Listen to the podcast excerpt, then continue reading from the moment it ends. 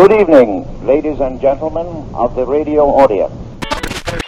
Coming to us out of the sky, the familiar voice of radio brings endless hours of entertainment, information, and cheer. Today's sound is designed to suit you. Entertainment.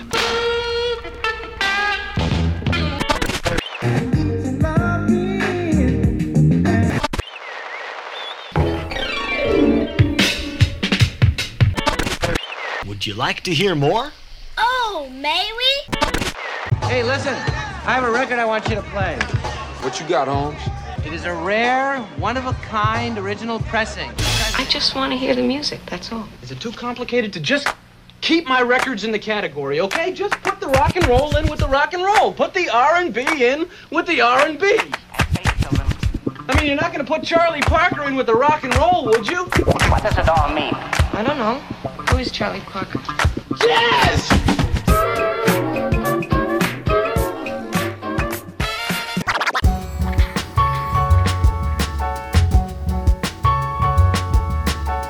Sounds Visual is a music podcast with an emphasis on jazz, funk, soul, and hip hop.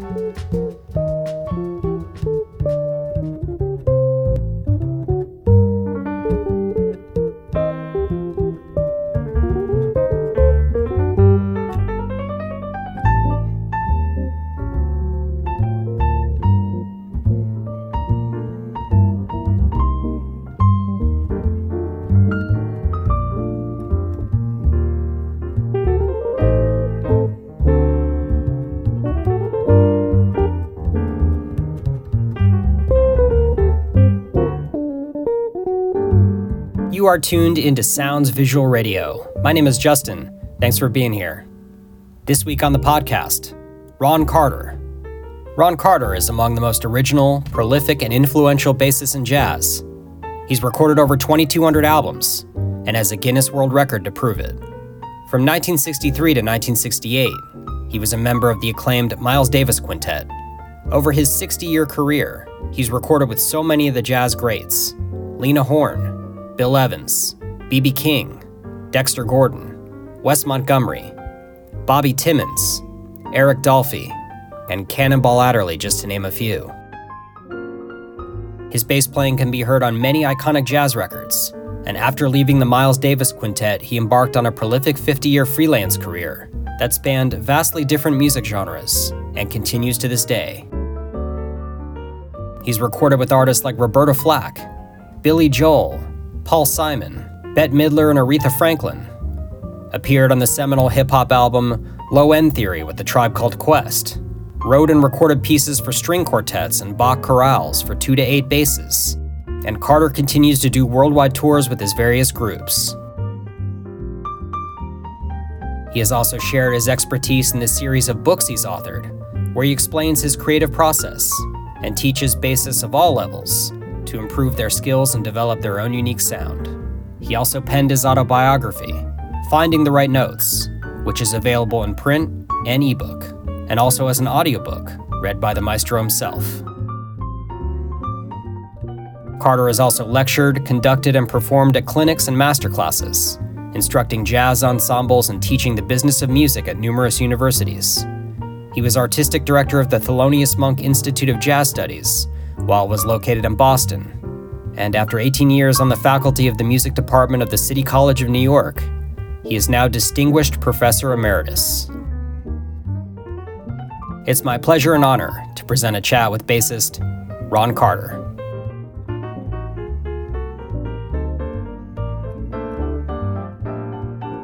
Ron, you actually started off as a cello player, but then made the transition to bass, and I'm wondering what prompted that switch?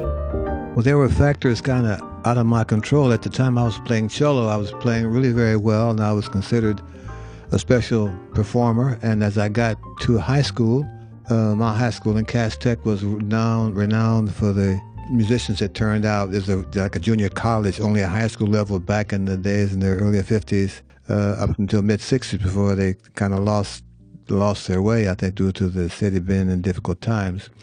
In any event, most of the uh, functions that the educational system put on at that time were looking for some kind of entertainment during speeches or in between speeches and stuff. And you'd often call a cast to, to provide them some kind of uh, musical intervention, more or less. And I noticed that the cello players were getting called, and I wasn't one of those who got called, and I was offended because I thought I played as good as those other guys did. And I noticed that the, the bass player at the time was graduating January of 1955, and I realized that there was no bass player, and if I was that bass player, that they would have to call me. Yeah, I switched to bass, and here I am.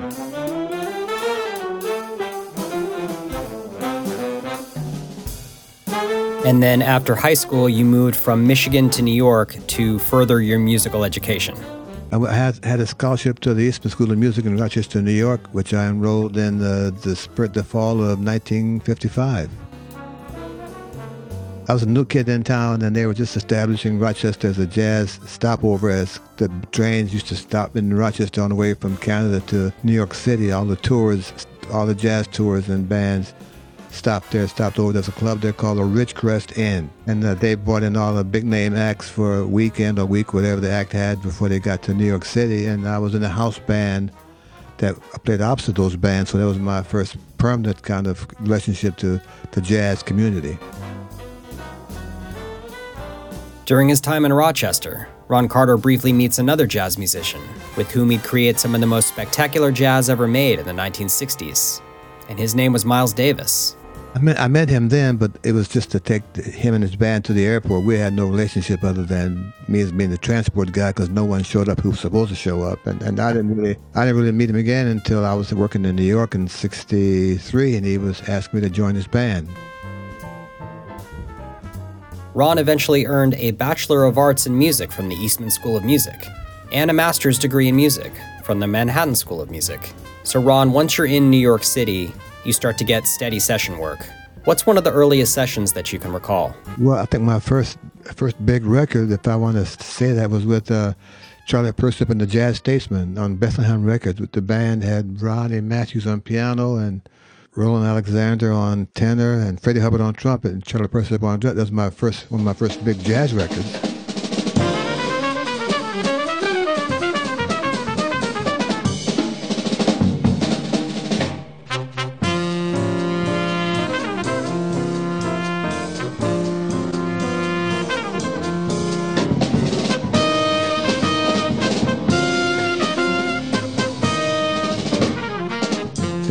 Recorded my records course with uh, on Prestige, and I recorded with Eric Dolphy. He was working with Charlie Mingus band, and he went to Europe often. Unfortunately, he passed away his last trip to Europe. And when he when he was working in New York, he was working with his own band of uh, uh, Booker Little and Roy Haynes and Richard Davis. That was kind of his working group.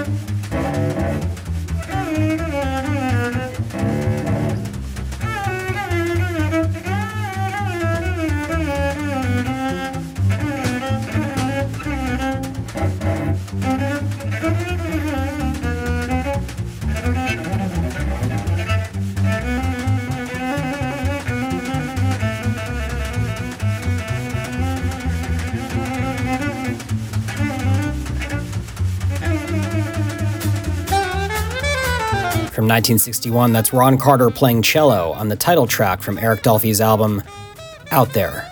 And Ron, that same year, Eric Dolphy appears on your debut album, which was called Where. Yeah, called Where with uh, George Duvivier on bass, Charlie Persip on drums, and Mal Waldron, wonderful pianist and composer, and myself playing cello only on this record.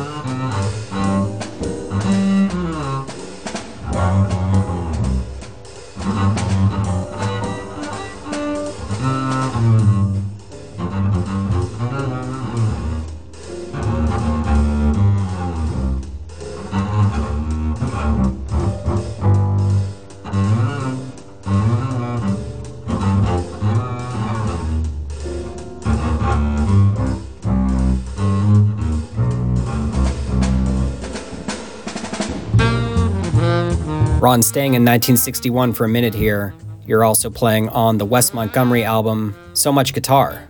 Which is my entree to the Riverside label, basically, with with uh, Hank Jones, Wes Montgomery, and Lex Humphries, and Ray Barretto. That was my entree to that particular recording circuit, and then uh, I just kept going.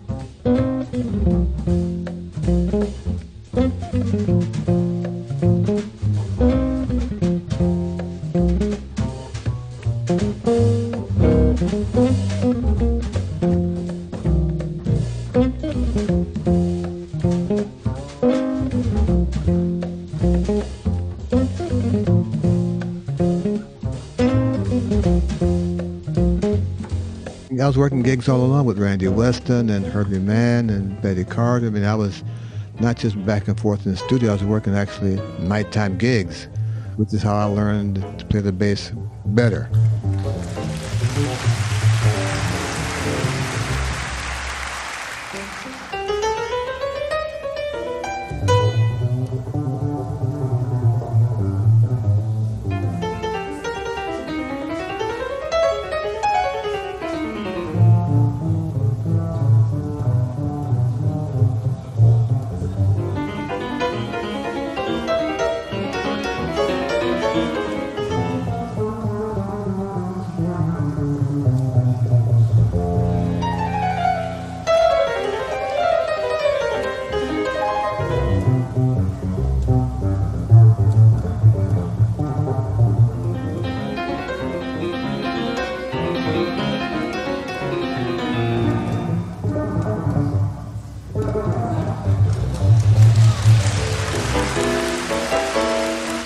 After some of these early gigs and sessions that we've talked about, your career takes a quantum leap forward when Miles Davis asked you to join his band in 1963, which became known as his Second Great Quintet, along with Herbie Hancock, Tony Williams, and Wayne Shorter.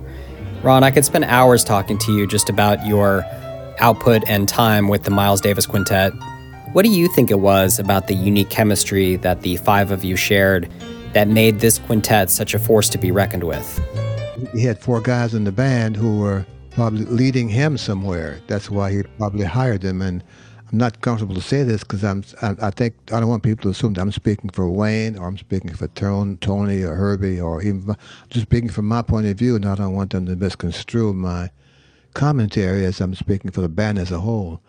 But I think we were all experiencing other musics. We weren't just playing with Miles. I mean, Tony was really close to to uh, uh, Sam Rivers in that scene downtown with the loft, and Herbie was making his own records with the Blue Note, and they were getting to be real successful. And, and I was kind of like the hired gun in New York. Whoever called me first got me for the date. So we were we were all bringing a different kind of concept, our personal concept, to this group called the Miles Davis Quintet.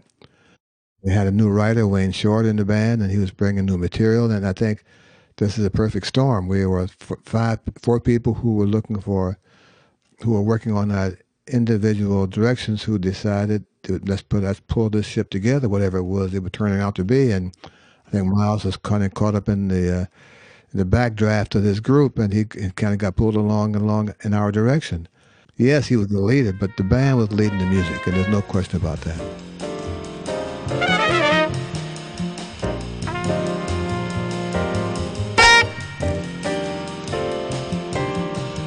Well, Ron, I do have to admit, it is a bit daunting to attempt an interview with the most recorded jazz bassist in history just because there are so many great albums you've been a part of, and it's nearly impossible to single out just a handful of them. But I did pick a few records here that I wanted to ask you about.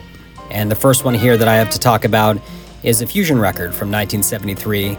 Many call it one of the best fusion records ever made, and it's called Spectrum by drummer Billy Cobham. Well, this is my first, I think my first time doing a record with Billy as a leader, I think.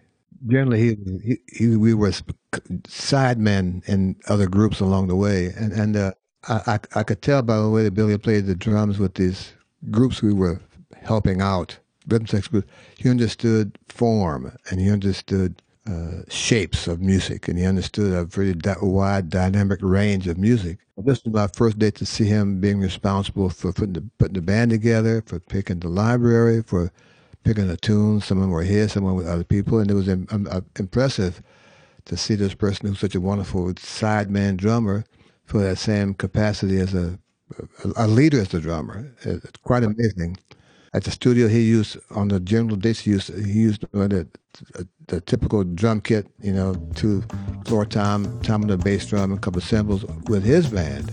His sound, he had double the gear, which kind of amazed me that he was that was necessary, but he sure played it well, so I just shut up and kept playing the quarter note.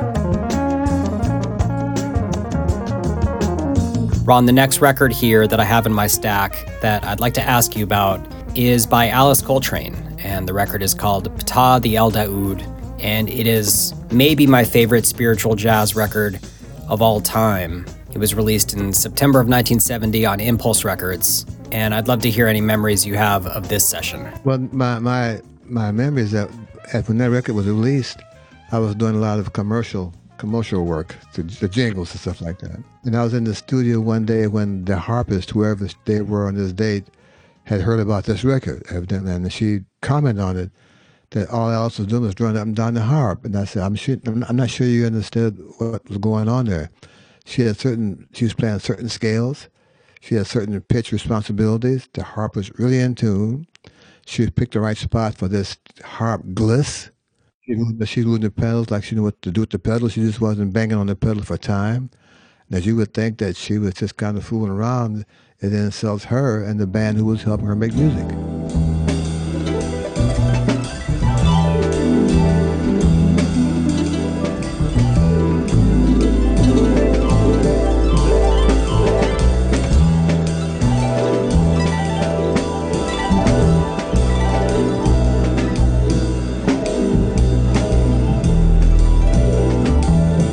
I'm interested in this record and this date that you did with Bill Evans. The album is called Loose Blues. It was originally recorded in 1962 for the Riverside label, but was shelved until the 1980s. I think this is an overlooked record that has some really great performances on it.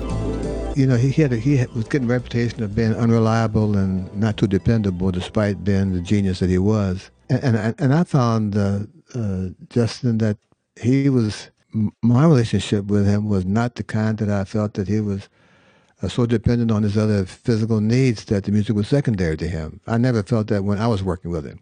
Uh, he may have realized that I didn't do the drug scene. I wasn't into the alcohol scene. I was just going to kind of play as good as I could, and, and that I was bringing a different kind of sense of meter than the guys he was playing with. Mean, Scotty and, and uh, Eddie Gomez and, and uh, really, really good players who played – played differently than I played the instrument, of course. Their sense of playing time was different than mine was, and I think it was my humble opinion was that Bill showed those guys that they heard him that he could function with somebody playing chord notes all night and play just as comfortably as somebody who was playing in the Scott LaFaro not specific time unit, you know. And I think that Bill looked forward to making those recs, those sessions with me because he knew I was, I was bringing to the table a different kind of time, physical time. And uh, I played like I'm in it. Well, Bill, I do mean these notes. so I, I think with me, he was a kind and gentle person who, with me, took care of the business.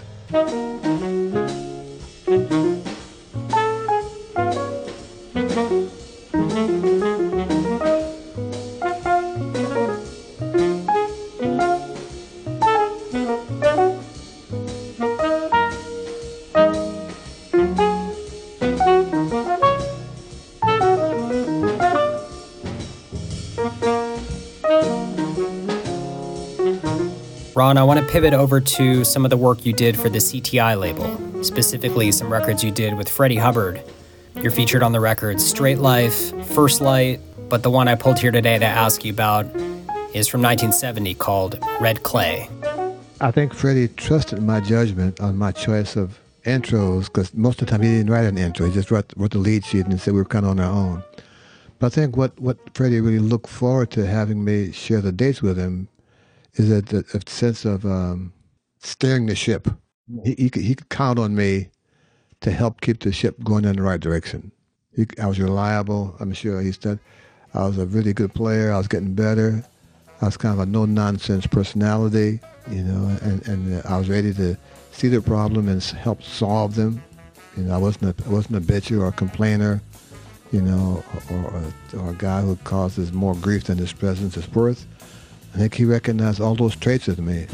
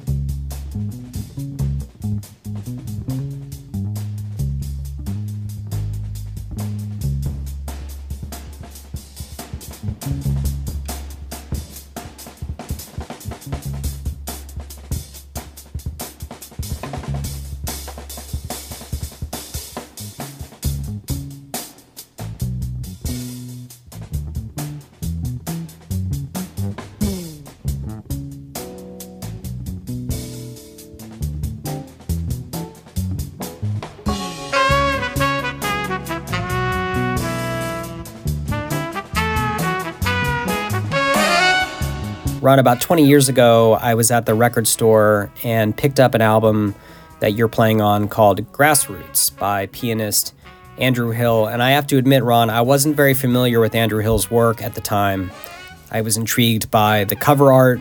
Of course, I'm a fan of any record on Blue Note and the wonderful personnel on this record, including yourself, Jimmy Ponder, Booker Ervin, Woody Shaw, Lee Morgan, and Andrew Hill has since become one of my favorite jazz pianists and composers.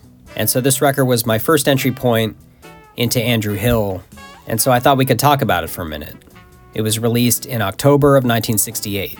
Andrew was kind of like a, a modern Thelonious Monk for me. You know, he had, a, he had a great he had a great piano skill. He was really very shy. You know, uh, I was sorry to leave him leave the scene for a while and come back because I thought that he had something special to offer piano players. You know, and, and not Richard Davidson and I shared the shared the chairs with him, and I certainly I don't know about Richard. I had a great time playing with this person who hit the hit, hit the chords differently. You know, he knew for him, don't play this, don't play that, but I'll play that instead. And and uh, I thought he was a very gentle soul who I was again I was sorry to see him leave the concert so early.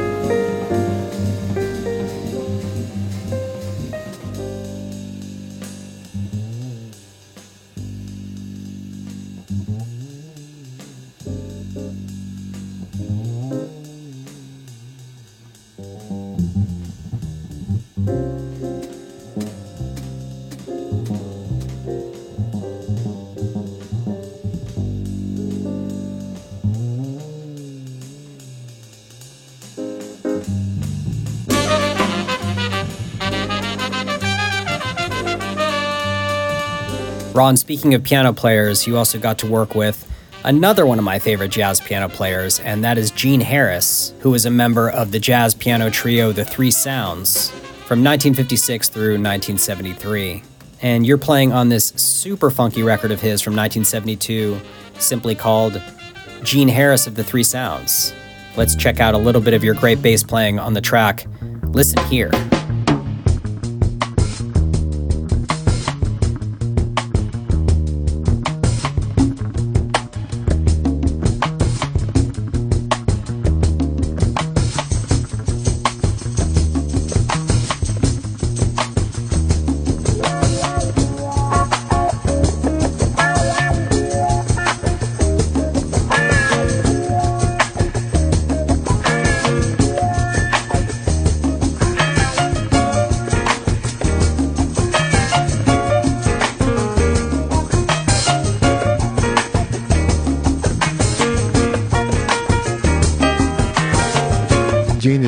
A soulful player, you know, like out of the Junior Mance kind of school. And then I hadn't played with that. I hadn't played with that style of piano player since my days recording with uh, Junior Mance and Mickey Roker. We did several records for Riverside, one on the for dancers only, a, a series like that. And I hadn't played with that style of piano since those days, so it's nice to revisit that concept.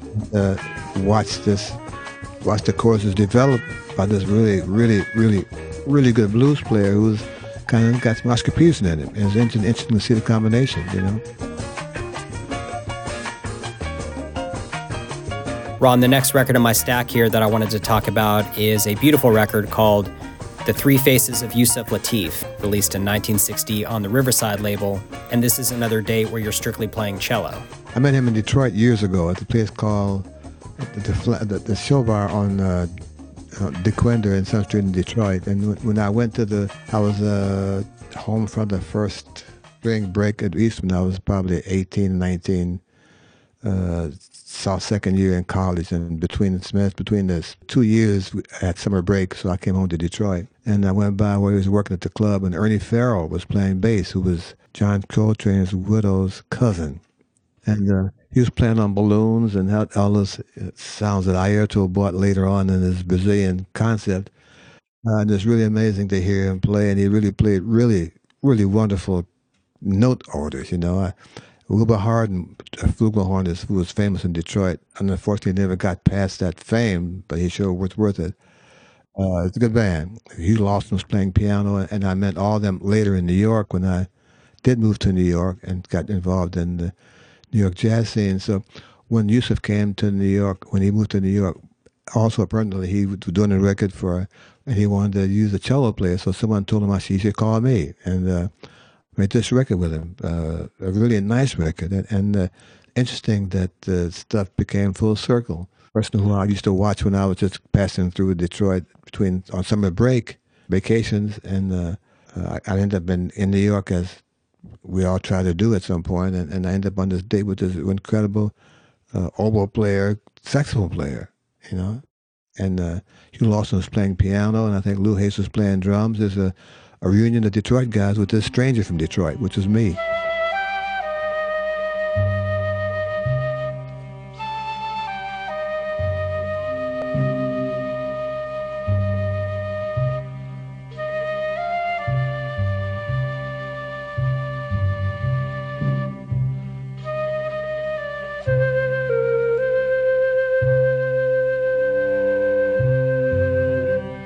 Ron, speaking of flute players, you also did some great records with Hubert Laws. Yeah, man, what uh, what the what a flute player. I mean, he's the guy who I tell everybody, you think you play flute, you buy this record, Hubert Laws. And I'm, I'm always saying that, uh, Justin, because I think the classical world, I never hear them, in general, give the jazz players credit for what they do on their instrument, you know. And here's a good, a good example of me that uh, I, I never heard any of the classical flute players and enthusiasts mention Hubert Laws, and how could they not know who he is if they play flute? It's kind of a sore point with me that they don't recognize him as the jazz community does because he plays flute really well. I mean, it's just another and a whole other level of sound and, and instrument control, and he can play the blues. And and uh, he knows he knows the flute library. He can play the Bach stuff. I mean, he's just, just an incredible player, and and I can't praise him loud enough or long enough. And I can't get more and more dismayed that the classical flute ensembles never mention him when they talk about influenced by flute players. You know? And it's unfortunate that they haven't gotten that far in their comfort zone about what they do to look around and see what what was here before them. You know, an, an incredible player.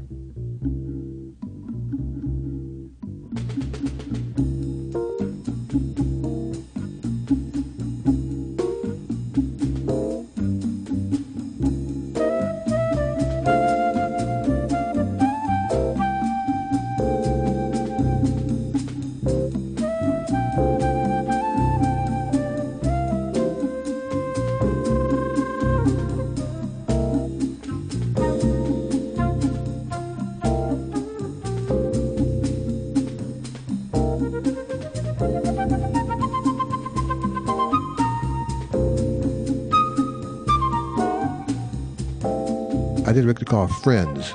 You gotta get that one. Hubert is old. It's, it's for my, my, my for cellos, piano, bass, drums. I'm playing a little piccolo bass. Hubert plays flute. It's all classical classical jazz records. I've taken some primary jazz classical themes, gymnopédie, stuff like that, and I've arranged them for my jazz octet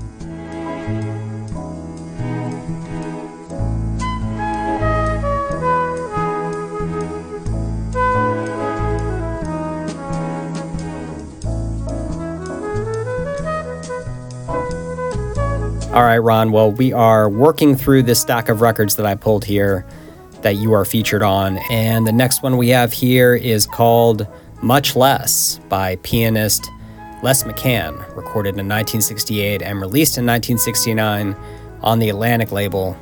Any memories of this session or working with Les? Only what a compelling piano player he was. He didn't have the skill of other piano players. You know, like Herbie's got tremendous skill, just plain skill. But Les has so much emotion when he plays.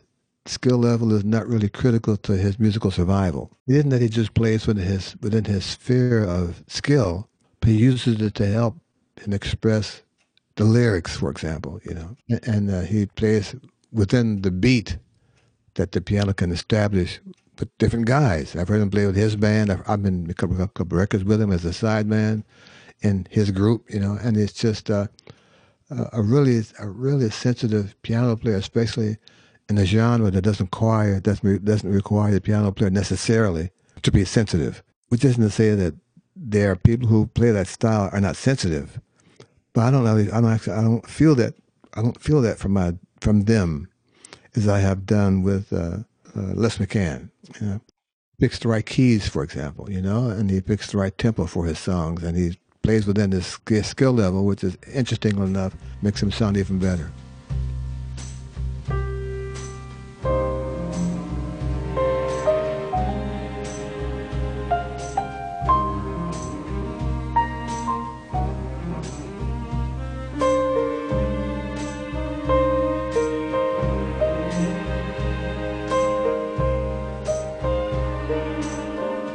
Okay, Ron, well, as a drummer myself, I wanted to ask about this record that I pulled by drummer Idris Muhammad. It was released in 1971 on Prestige Records and it's called Peace and Rhythm. And it's a little bit different from his other jazz funk records that he cut in the 70s. This record's a little more spacey and open ended. His name was Leo Morris back in the day. And I knew him before he was Idris. And he played even better when he got to be Idris. He was older he'd been on more gigs, you know, and, and, we both had gotten more mature. We both kind of figured out what we were going to try to do to make our music, whatever our means, the bass player's music or the drum music. Uh, again, he always had a great recorded drum sound. Like, like Joe Chambers, man, you know, he has a wonderful sound on records. Connie Kay, you know, the sound that they get on the drum on recordings is fantastic. And they, they understood uh, uh, Justin, that to play a, a, a club gig on drums and go to the studio with that same gr- club club mentality, it doesn't work. You know, I've seen dates fall apart because the, the musicians, in this case the drummer, was unable to or unwilling to adjust his thing, whatever that decides to be described as a volume or pitch of the drums or activity, to be a part of the group on the recording session, you know. And, and uh, Idris understood that, you know. I mean, he was a pleasure to play with as a sideman because he was a, he was aware, like like uh, Vernel Fournier, they were aware of the musical environment and they, re- they responded accordingly to what that environment would need from the drummer.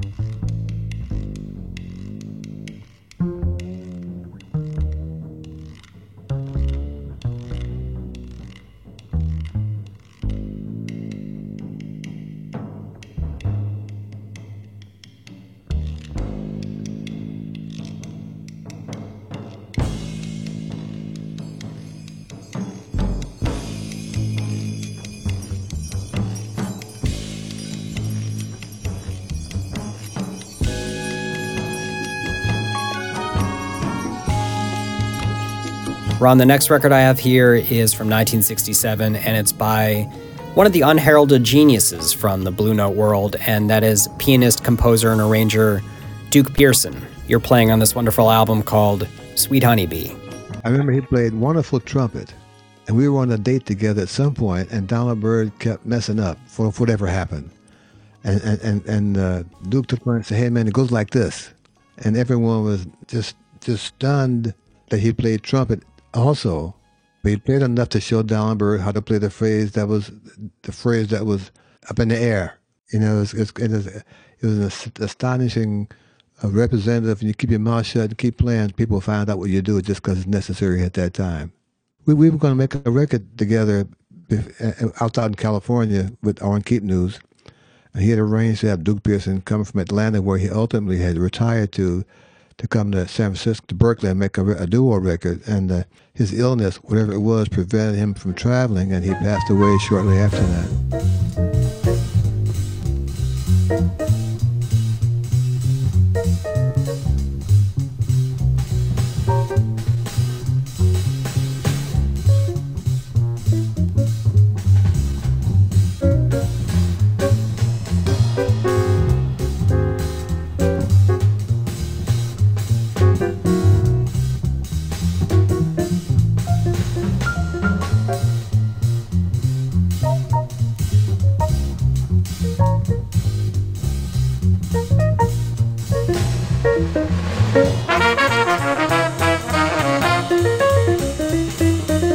As I flip through these records here that I picked to talk about, I am truly just astonished at how many of these are stone cold classics, and this next one is no exception. It's called Pieces of a Man by Gil Scott Heron. It was released in 1971 and went on to become one of the best selling LPs on the Flying Dutchman label. Well, again, the, the guys came to New York and uh, the bass player who they had in Washington either couldn't make it or something happened and they needed a bass player at the last minute. So I get a call from uh, the producer saying that they got a problem because they can't get a bass player. They haven't been able to find who they wanted for this date. And uh, was I available? And I said, yes, I am. You know, what is it? He said, there's a singer coming in from Washington with his band. I said, well, I'm available, you know. So I got down there and a guy named Brian was the keyboard player, kind of the, the band leader. and uh, Gil Scott Heron had this library that they all knew but me, and, and we figured out what to play, and, and uh, the record is history, man. It's a great record. Way, way about 50 years early.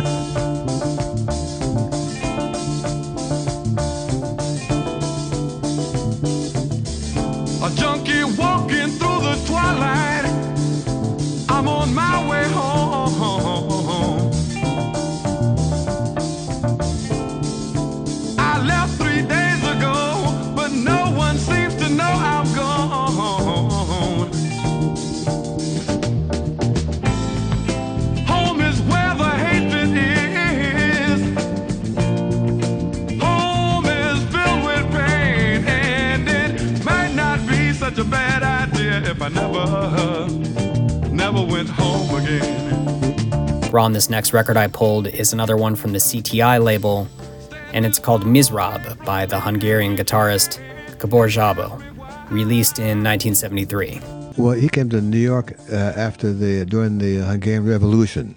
He came over with Attila Zoller, who was another guitar player, and, and uh, you know Gabor brought this thing to the system, and the system was ready to enjoy what he did because he was a nice guy. He read music. He had a, he was sensitive to other other people. He was here not not long enough to really make an impact. I thought, you know, he he had, his own sound.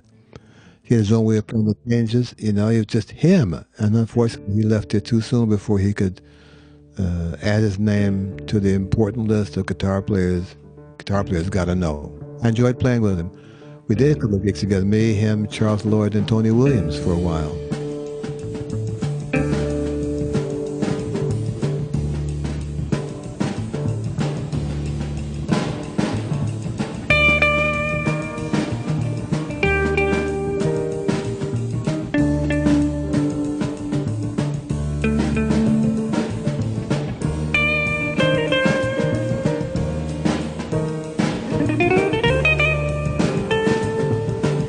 Ron, we're coming to the end of my stack here, and the next two records that I have are both by McCoy Tyner. One of them is called The Real McCoy, and the other one is called Expansions. Both of these were released on the Blue Note label in 1967 and 1970, respectively.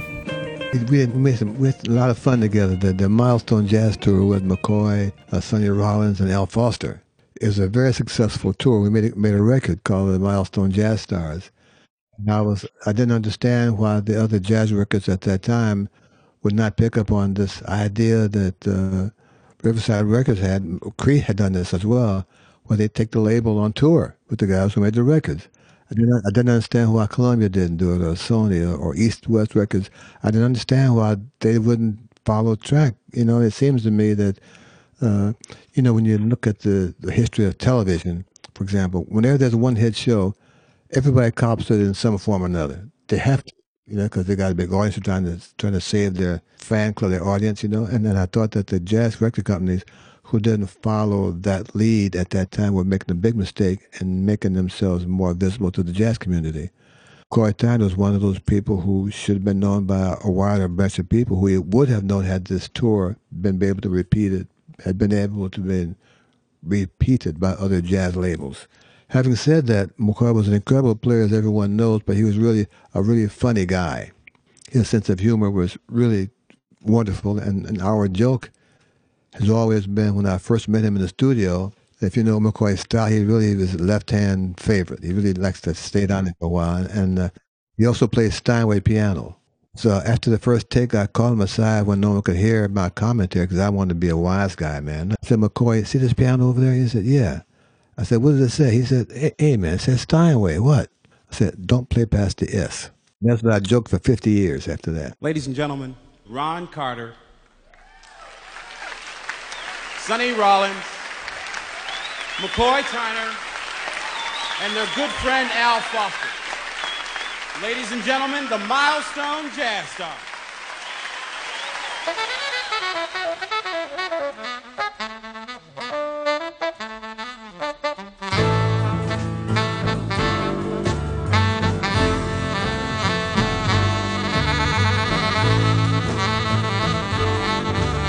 And Ron, another great record from CTI, this one from 1974 by vibraphonist Milt Jackson, called Olinga. This is one of my favorite Milt Jackson records. Well, my first contact with him was by my first record, which was the Django record, titled Django with John Lewis and, and uh, uh, Percy Heath and, and, Kenny Clarke playing drums. And, and that's, yeah, that's going back to was, uh, uh, the record had a big MJQ on it in, in purple letters, of all things, you know. Is its personification of how to find the right notes on a vibe without a lot of notes to go around them and really a, a, a, nice, nice man, really another humorous guy who played really good pool, by the way. He's a good pool, good pool player, and a really lovely man.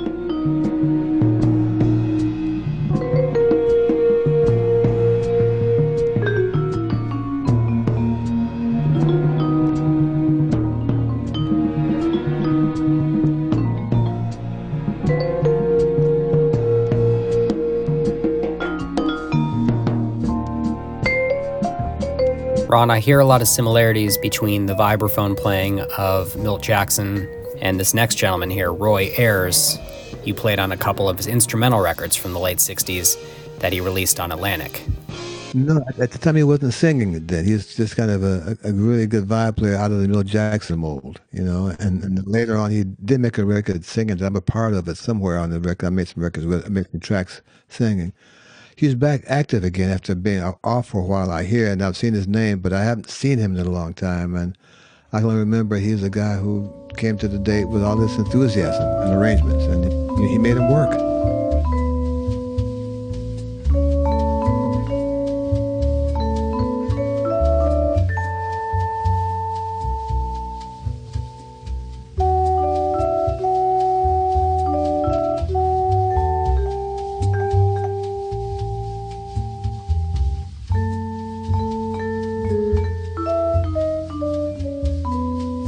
Ron, we're down to the final two records in my stack here, and the next one is a 1981 record that you cut with Cedar Walton called Heart and Soul. And this is a really warm, intimate record with just the two of you, and I wondered if you could talk about this one. Yeah, that's one of my favorite records, as quiet as it's kept. We did some guy Cedar knew had a studio in his house, which was my first record made that I made that wasn't in, in a studio studio, you know. And and uh, I kind of took it like like a lark, like an experiment. I didn't, of course, I took it seriously. To play with Cedar was always fun, but to do a record for my first time in somebody's house was a little bit weird, you know. And and, and uh, so now everybody's house has been turned into a, a, recording studio in some form or fashion. But uh, uh, I, I missed that environment. And so when Cedar came in with this guy saying, "Man, I got this friend who's got a studio in his house to make a record," well, for me it was kind of going kind of like a, well, what is this? How you make record in your house, man? Know, I, I, wasn't, I wasn't as convinced as he was that it'd be equal to Rudy Van Gelder's studio or Clinton studio or CBS on 30, 30th Street where Miles made his records. I wasn't convinced that it was going to equal to those kind of physical environments. And I was wrong. I was wrong and had a good time.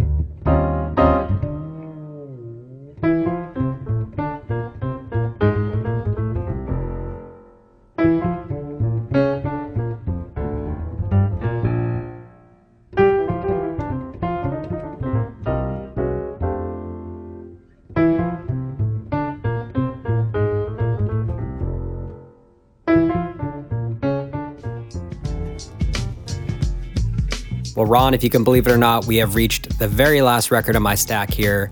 I'll bet you thought that was never going to happen.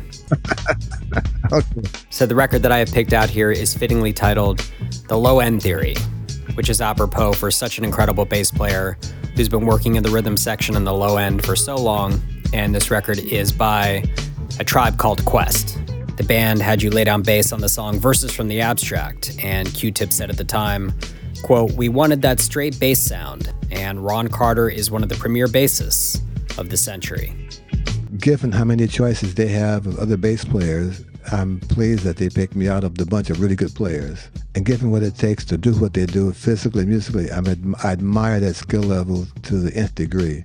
Having said that, they will call me. They get better than that. And that they don't call is a mystery to me. Right. And you have producers like Q Tip who really elevated sampling to a new level, but computers and samplers will never be able to replace the sound and feel of a real musician playing a real instrument. Yes, and that's the big difference. absolutely correct. Beat Nuts is in the house. Special Ed is in the house. Yeah, yeah, yeah, yeah, yeah, yeah, yeah. And this one goes out to my man. Thanks a lot, Ron Carter. On the bass, yes, my man Ron Carter is on the bass. And check it out. Going into the 91 decade, up until the 2000 decade, you gotta say, the quest is on. And god damn it, that's the quest is on.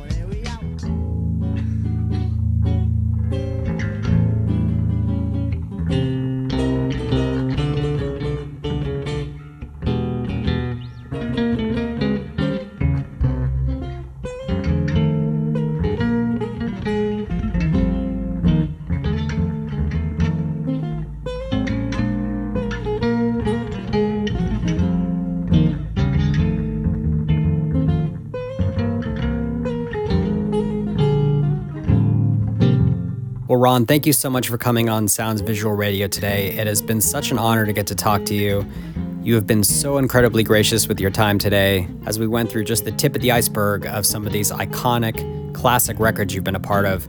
And if you'd like to find out some more information about Ron, including his private bass consultations, his performances, his career, or the PBS documentary Finding the Right Notes about Ron Carter's life and career, please visit roncarterjazz.com. Ron, again, thank you so much. Stay safe. Bye. Sounds Visual Radio is a production of Sounds Visual Media. All past episodes of the podcast can be found archived anytime at soundsvisualradio.com. Follow us on Instagram at Sounds Visual Media and on Facebook at Sounds Visual PDX. And lastly, the email for the podcast is soundsvisualradio at gmail.com.